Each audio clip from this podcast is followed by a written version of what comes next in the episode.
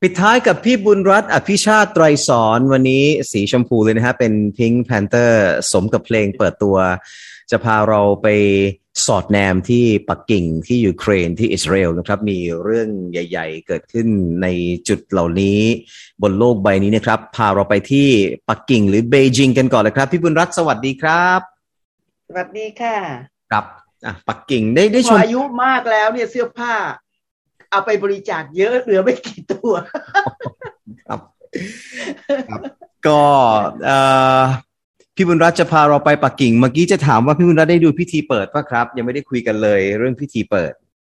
ได้ดูค่ะ แล้วชอบมาก เขาเอาวัฒนธรรมโดยเฉพาะที่ที่เป็นการ์ตูนน่ะเอาวัฒนธรรมเอาอะไรพวกนี้เข้ามาจูงใจได้ได้มาก แล้วเขาก็สามารถสยบข้อคอรหาที่บอกว่า จีนไปกดขี่พวกชาติพันธุ์ต่าง ๆ เขาเอาทุกชาติพันธุ์มาอยู่แม้กระทั่งพวกอุยกูร์ออกมา ก็คนก็ยังอุตส่าห์ฝ่ายฝ่ายที่ต้องการจับผิดอะนะคะ ก็พยายามที่จะหาเรื่องต่อไป แต่ว่า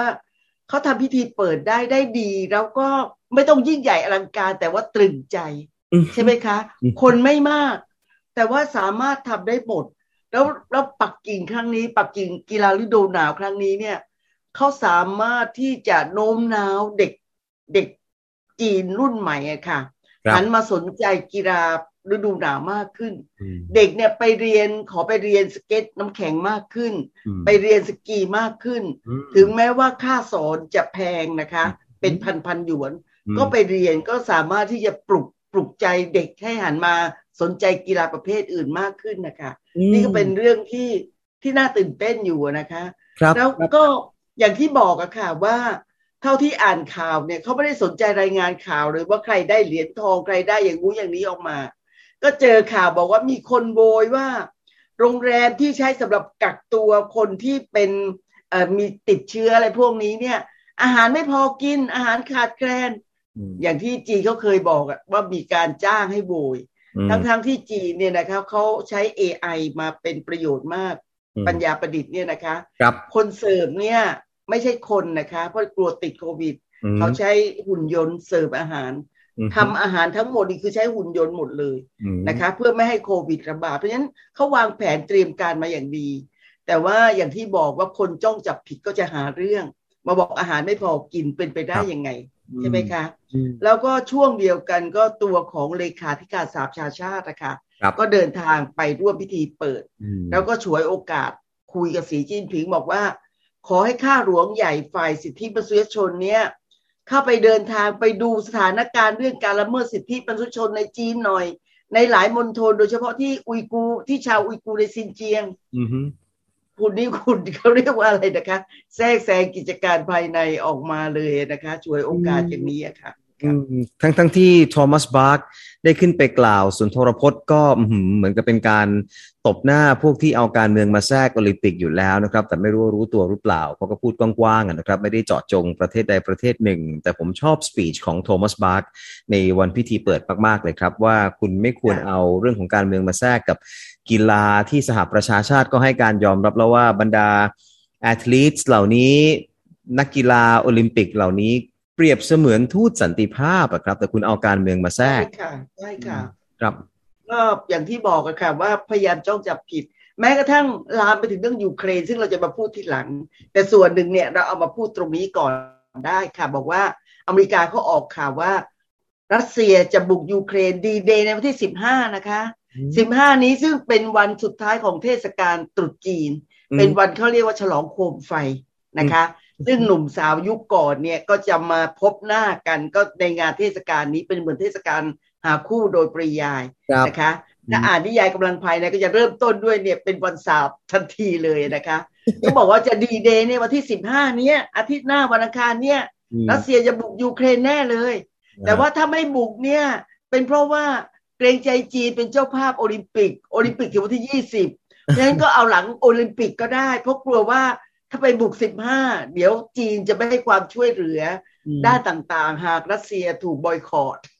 เขาก็เอามาโยงได้หมดเลยอะค่ะ ครับครับครับอ่ะนี่ก็เป็นเรื่องของปักกิ่ง แต่ว่าสุดท้ายแล้วได้ไหมครับ สิ่งที่ทางเลขาธิการสหประชาชาติร้องขอจีนไปว่าอยากจะให้ข้าหลวงใหญ่เข้าไปที่ ถิ่นของอุยเกอ จีนค ร์ งยังไม่ให้คำตอบหรอกค่ะ ครับ นะคะ เหมือนตอนสมัยหนึ่งเรื่องทิเบตตอนนั้นเนี่ยทิเบตเอ่อสื่อต่างชาติจะจะชูเรื่องทิเบต อือฮึ ทิเบตที่ตอนนั้นบอกว่าจะต้องการต่อสู้นะคะ เพื่อที่จะแยกตัวเป็นเอกราช แล้วตอนหลังก็ซาไปซาไปก็ไปหันไปชูเรื่องของอุยกูร์ขึ้นมาแทน แล้วทิเบตก็หายไปเลยนะคะค่ะ ก็ทำนองเดียวกันนะคะว่า มีการปล่อยข่าวขณะเดียวกันก็มีการหนุนหลังคนกลุ่มหนึ่ง ให้เคลื่อนไหวอย่างเช่น บอกว่ามีการรอบวางระเบิดที่นู่นที่นี่ออกมานะคะ ฮึ เพื่อที่จะสร้างกระแสข่าว เป็นรูปแบบที่เราเห็นออกมาหลายครั้ง แต่ไม่ควรจะเป็นเรื่องที่ชินชานะคะ อืม เพียงแต่ว่ารู้ทันนะคะ ว่าทำยังไงบ้าง อืมครับอ่ะจากปักกิ่งเราไปกันที่อิสราเอลครับกับ Amnesty กลายมาเป็นคู่กรณีกันแล้วเหรอครับตอนนี้ ไม่น่าเชื่อเลย อืม ไม่น่าเชื่อเลยค่ะว่าจู่ๆเนี่ยองค์การนิรโทษกรรมสากลหรือว่าที่เราเรียกว่า Amnesty อะนะคะ ออกรายงานกว่าร้อยหน้า เกือบสองร้อยหน้าด้วยซ้ำไป บอกว่าอิสราเอลเนี่ยเป็นอ่าเป็นพวกเหยียดผิวเหยียดเชื้อชาติ อือฮึ แบบเดียวกับรัฐบาลผิวขาวของแอฟริกาใต้สมัยก่อนนู้นนะนะคะ อืม ก่อนที่จะมาให้คนดำเนี่ยสามารถออกเสียงแล้วก็ปกครองแอฟริกาใต้ได้ ครับ เขาใช้คำคำนี้ออกมาเลยซึ่งคนที่เต้นเนี่ยนะคะ ไม่ใช่ชาวอิสราเอลส่วนใหญ่ คนที่เต้นเต้นและเต้นกาเลยคือ คือคนเชื้อสายคนอเมริกันเชื้อสายยิว อืม ในสหรัฐ อืม รวมทั้งอดีตประธานาธิบดีทรัมป์ อืม เต้นมากเลยว่าคุณใช้คำนี้ได้ยังไง อิสราเอลไม่ได้เป็นพวกที่เอ่อเหยียดเหยียดพวกปาเลสไตน์นะคะ แต่ในรายงานเนี่ยเขาบอกเลยอย่างเช่น ปาเลสไตน์โดยเฉพาะอย่างยิ่งปาเลสไตน์ที่เขตเวสต์แบงค์เนี่ยจะถูกกดขี่มาก อย่างเช่นถูกจู่ๆถูกให้ไล่ออกจากบ้าน โดย ค ไม่ รับ มีเหตุผล อืม นะคะ อืม ถูกทรมานถูกกลั่นแกล้งโดยเฉพาะโดยเรื่องของไม่ให้มีสิทธิ์ออกเสียงอะไรพวกนี้ออกมา ครับ แต่ว่า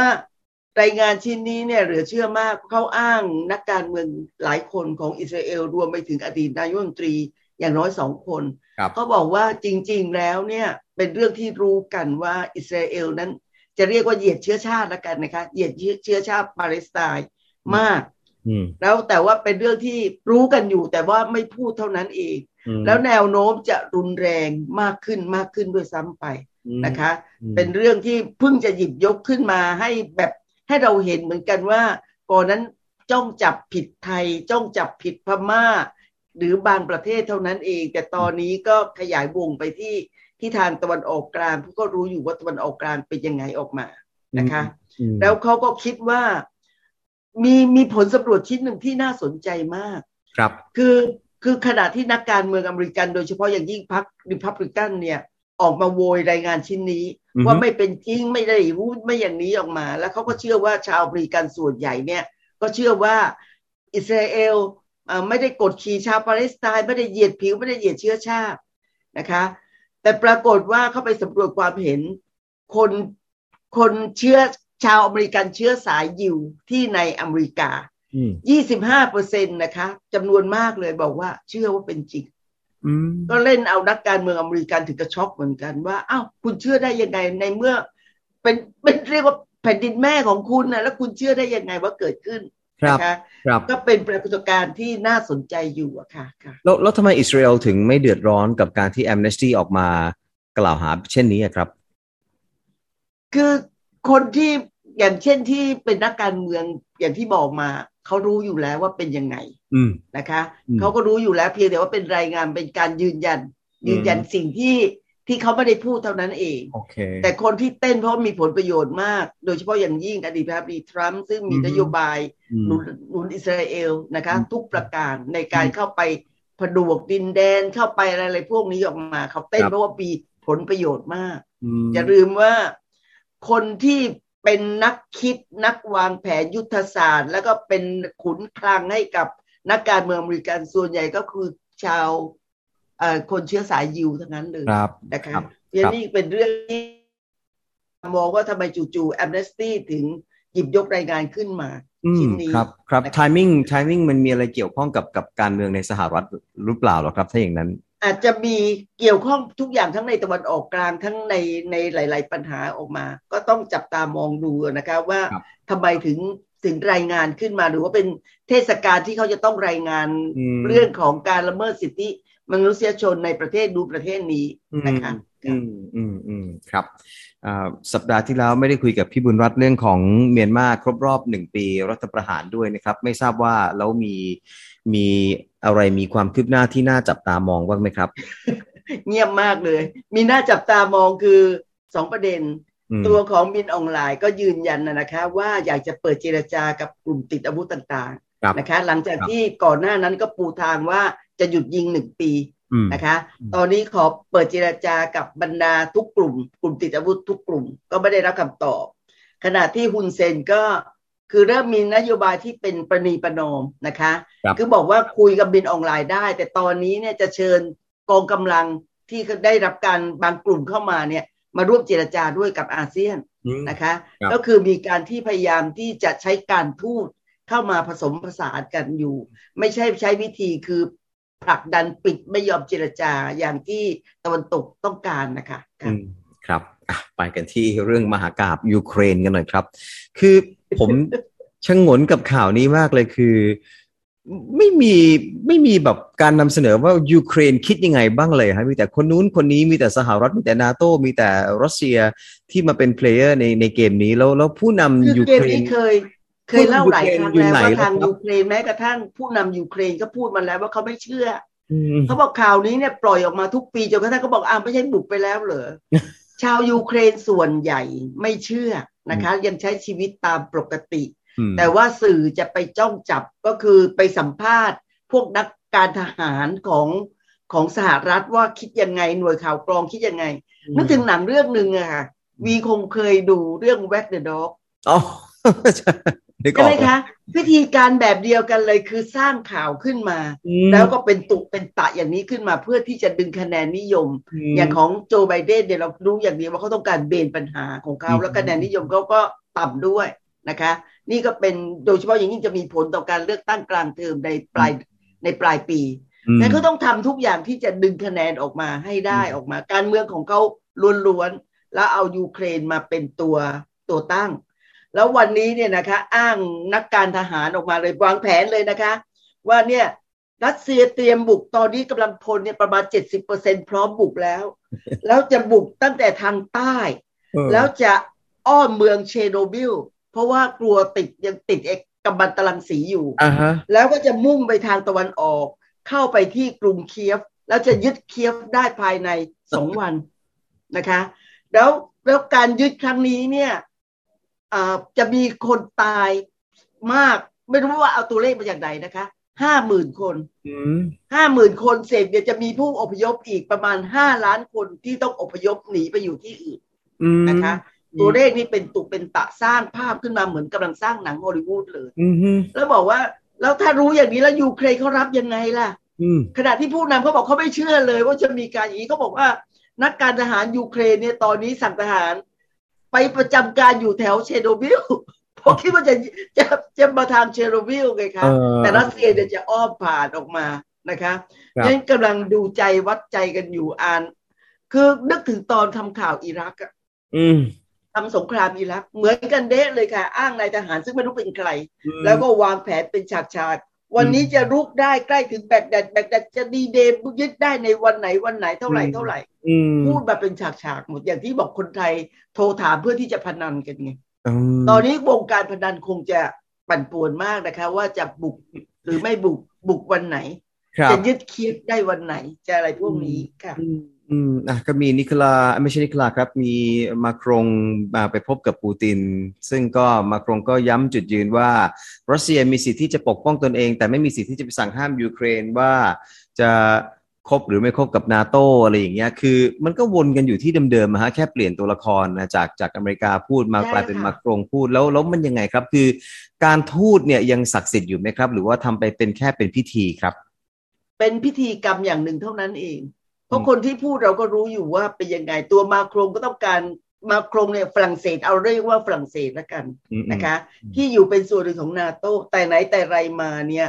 เขาต้องการแข่งบารมีกับสหรัฐตลอดเวลา อืม แม้กระทั่งตอนไปทำสงครามบุกอิรักบุกอัฟกานิสถานเอ่อทหารของนาโตทหารฝรั่งเศสที่ประจำการนาโตเนี่ย บางทีไม่ยอมฟังทหารอเมริกันที่เป็นนายทหารเป็นผู้บัญชาการ นะคะ จะมีการแหกข้อตลอด ครับ แม้กระทั่งเรื่องหลายเรื่องนโยบายของ EU หรือของนาโตเวลาเสนอกันมาเนี่ยฝรั่งเศสก็จะแหกข้อออกมา เพราะเขาคิดว่าเขาจะมีบทบาทนำนี่คือนี่คือนิสัยอย่างหนึ่งของชาวฝรั่งเศสนะคะ แข่งกับเยอรมันด้วยแข่งกับอเมริกาด้วยฝรั่งเศสต้องขึ้นการขึ้นมา เพราะฉะนั้นเขาเล่นบทบาทได้หลายบทบาท แล้วก็กำลังจะมีการเลือกตั้งประธานาธิบดี อืม เพราะฉะนั้นทุกครั้งเราจะจบด้วยการที่บอกว่ามีการเลือกตั้งประธานาธิบดีแล้วนักการเมืองนั่นแหละ ม เอาสถานการณ์ต่างๆ มาเป็น อืม ตัวตั้ง อืม เพื่อที่จะดึงคะแนนเสียงของตัวเองขึ้นมา ครับ นะคะนี่ก็เป็นสิ่งที่ต้องจับตามองอีกด้านหนึ่งเหมือนกัน แต่ว่าอย่างที่บอกอ่านข่าวยูเครนแล้วเบื่อมากเลย เบื่อครับเบื่อคือรัสรัสเซียจะบุกยูเครนทำไมครับ ถ้าจะบุกจริง คือเขาเขาข้ออ้างเขาบอกว่ายูเครนเนี่ยขอเป็นสมาชิกของนาโต อืม ถ้าเป็นสมาชิกของนาโตนี่เท่ากับว่าจ่อคอคอหอยรัสเซียเลย อื ใช่ไหมคะ อืม มีปืนมาจ่อคอหอย แล้วก็นาโตพร้อมที่จะหนุนเต็มที่อย่างนี้ออกมา อืม นะคะ อืม แต่ว่าแต่ว่าจริง ๆ แล้วก็ยังไม่มีคำตอบนาโตเองก็ตอนนี้ก็บอกว่าไม่ได้เต้นตามเพลงของสหรัฐ อืม ไม่ได้คิดว่าอเมริกาบอกว่าให้ทหารเตรียมพร้อมต้องอย่างงู้อย่างนี้เขายังไม่ทำตามเลย อื ไม่มีประเทศไหนทำตามเลยนะคะ อืม เพราะเขามองสถานการณ์ออกว่าอาจจะเป็นแว็กเดอะด็อก อืมครับ เอาแล้วแล้วถ้าอย่างนั้นสหรัฐได้อะไรครับ จากการทำเช่นนี้ครับ จากการมโนเช่นนี้ ถ้าไม่มีการยึดยูเครนจริง อืม คือเขาเขาสามารถเอ่อระดมเหมือนกับใช้สงครามจิตวิทยานะคะ อืม ในการสร้างความเกลียดชังในการสร้างความหวาดระแวงทั้งรัสเซียและจีน เา ตลอดเวลาให้คนเกลียดกลัว แล้วอย่างที่บอกเขามองไกลไปถึงการเลือกตั้งของเขานะคะ อืม ว่าสามารถโน้มน้าวใจคนให้รู้สึกว่า กลัวกลัวปูตินเหมือนกลัว กลัวของซัดดำอะไรพวกนี้สมัยก่อน อ่า นะคะ ที่ออกมาถึงบอกขนาดดีเดย์วันที่สิบห้าสิบห้าเขาก็มีความหมายก็คือ อืม วันวันตรุษจีนฉลองตรุษจีนสิบห้า ครับ วันของจีนวันสุดท้าย ครับ หรือไม่ก็เลื่อนหลังยี่สิบอะไรพวกนี้ค่ะะ ครับ แต่ปูตินกับสีจิ้นผิงเจอกันก็นั่นก็อื้อหือขย่มสหรัฐได้ไหมครับ คือเขาเป็นการเจอทางการทูตนะคะ แต่เจีรจาอะไรมากมายก็เป็นเอ่อคำพูดแบบนักการทูตแต่ค่ะว่า เราสมานสามัคคีกันเราจะสนับสนุนคุณอย่างงู้อย่างนี้มาจีนก็บอกว่าเนี่ยอ่าก็ขอร้องว่าว่าอ่าเรื่องของยูเครนนะคะ จีนสนับสนุนหนุนหลังรัสเซียในแง่ที่ว่าไม่ได้ให้เกิดเรื่องนะคะ อือฮึ อ่าท่าทีของรัสเซียในการที่ไม่ใช้ไม่ใช้กำลังอาวุธอะไรพวก ครับ นี้ ครับ ก็ก็คือทั้งจีนและรัสเซียไม่เห็นด้วยกับการขยายอิทธิพลของนาโตในภูมิภาคถูกไหมครับ ใช่ใช่ค่ะ จ อื ริ ม งๆแล้วนาโต้ต้องการเข้ามามีอิทธิพลในเอเชียกลาง โอ้ แล้วที่เคยพูดมาหลายครั้งคือเรื่องน้ำมัน อ่าฮะ เรื่องแก๊สท่อส่งท่อท่อส่งแก๊สของรัสเซียที่ไปขายก๊าซธรรมชาติให้กับเยอรมันให้กับยุโรปให้กับหลายประเทศ ซึ่งไปขัดผลประโยชน์ของตะวันตก อังกฤษก็ส่งก๊าซมาตอนนี้ก็ลดลง อืม เพราะเจอรัสเซียถล่มในราคาออกมา ม นี่คือประเด็นสำคัญมากเลยนะคะ ที่พยายามจะสร้างความไม่น่าเชื่อถือให้กับรัสเซีย อืม แล้วเชื่อไหมคะว่าอเมริกาทำอะไรในช่วงที่กำลังกำลังโครมโครมอย่างนี้ ไปเป็นนายหน้าไปขอซื้อน้ำมันเป็นคนกลางไปเจรจา ซื้อน้ำมันจากที่อื่นทั่วโลกบอกว่าจะมาขายให้กับยุโรป อืม ถ้าหากยุโรปไม่ซื้อน้ำมันและก๊าซธรรมชาติจากรัสเซีย โอ้ เพราะฉะนั้นตอนนี้คือนายหน้าอเมริกันต่างหากล่ะ อืม ที่ที่กำลังสร้างความร่ำรวยด้วยการไปกว้านซื้อน้ำมันมาตุนแล้วจะขายให้ยุโรป เพื่อไม่ให้ยุโรปซื้อจากรัสเซีย อืม นี่คือประเด็นสำคัญที่ซ่อนอยู่งั้ ครั น บ อะไรอะไรก็ตามสิ่งที่มองเนี่ยคือเราต้องมองผลประโยชน์ที่อยู่เบื้องหลังของเขา ครับ เขาไม่ใช่แค่เรื่องทหาร แต่คือเรื่อง อืม เศรษฐกิจด้วย เศรษฐกิจด้วยนี่เมื่อเช้าบ้านเราก็ราคาน้ำมันขึ้นมาอีกแล้วนะครับ ของเรานี่มันยังไงดีฮะ เพราะว่าเราเราไปกำหนดทิศทางราคาน้ำมันไม่ได้เลยครับ มีแต่รับกรรมอย่าง ไม่ เดียว ได้เลยคือตอนนี้เป็นเรื่องของการเก็งกำไรโดยอาศัยสถานการณ์มา อืม นะคะ อืม คุณจำไว้อย่างหนึ่ง ตอนนี้เรายังไม่ได้พึ่งพึ่งพึ่งพาตลาดหุ้นของสหรัฐมากเหมือนสมัยก่อน อืม อเมริกาพูดคำหนึ่งปั๊บตลาดหุ้นปั่นป่วนปั๊บของหุ้นทางเอเชียก็ปั่นป่วนตอนนั้นก็ต้องทำข่าวตลาดหุ้นตลอดเวลาก็จะรู้ว่าทั้งหมดคือเรื่องของการเก็งกำไร อืม นะคะ อืม ทั้งหมดเนี่ยคือเรื่องของเศรษฐีเขาต้องการเก็งกำไร แต่คุณมาสร้างข่าวขึ้นมาต่างหากแหละ อืม เหมือนตอนสงครามบุกบุกอิรักอย่างนี้ออกมา อืม ตลาดหุ้นผันผวนเพราะวันนี้บุกได้แค่ไหนวันนี้ทำไมมีข่าวนี้ออกมา คนที่รวยคือพวกเศรษฐีในวอลสตรีท อืม ในวอลสตรีทคนที่ยากจนคนที่ลำบากคือ ชาวอิรัก ชาวอัฟกานิสถานที่ถูกคุณบุก ม เบื้องหลังเขาไม่ต้องการอะไรเลยแถมบุกแล้วเนี่ย บริษัทยักษ์ใหญ่ ด้านสาธารณูปโภคที่มีนักการเมืองอเมริกัน มีนายทหารอเมริกันหนุนหลังอยู่เป็นหุ้นอยู่ เข้าไปทำธุรกิจในประเทศนั้น คือให้ถล่มให้แหลกทั้งประเทศแล้วเขาบอกว่าเขาไปสร้างสาธารณูปโภคขึ้นมาอีก อืม แล้วก็ถูกถล่มอีกแล้วใครรวย อืม เพราะฉะนั้นเรามองย้อนไปทั้งหมดเนี่ยคือเรื่องของความโลภของคนกลุ่มหนึ่ง ครับ ตอนนี้คือเรื่องของเศรษฐีน้ำมัน อืมครับ ที่ทำให้เราต้องใช้น้ำมันที่ราคาขึ้น อยู่ในช่วงขาขึ้นตอนนี้ มาจาก ใช่ การ ทั้งๆที่เราไม่เกี่ยวเลยไง เกี่ยวเลยนะครับแต่ เรา มัน ก็ ระทบ ถูกดึงเข้าไปเหมือนเดิมอะค่ะ แต่มันกระทบกับเศรษฐกิจเราแน่นอนเลยครับ มันเป็นเรื่องของอ่าต้นทุนที่สูงขึ้น ค่าครองชีพที่สูงขึ้น ก็เป็นโจทย์ใหญ่ของรัฐบาลด้วยเหมือนกันนะครับ ค่ะ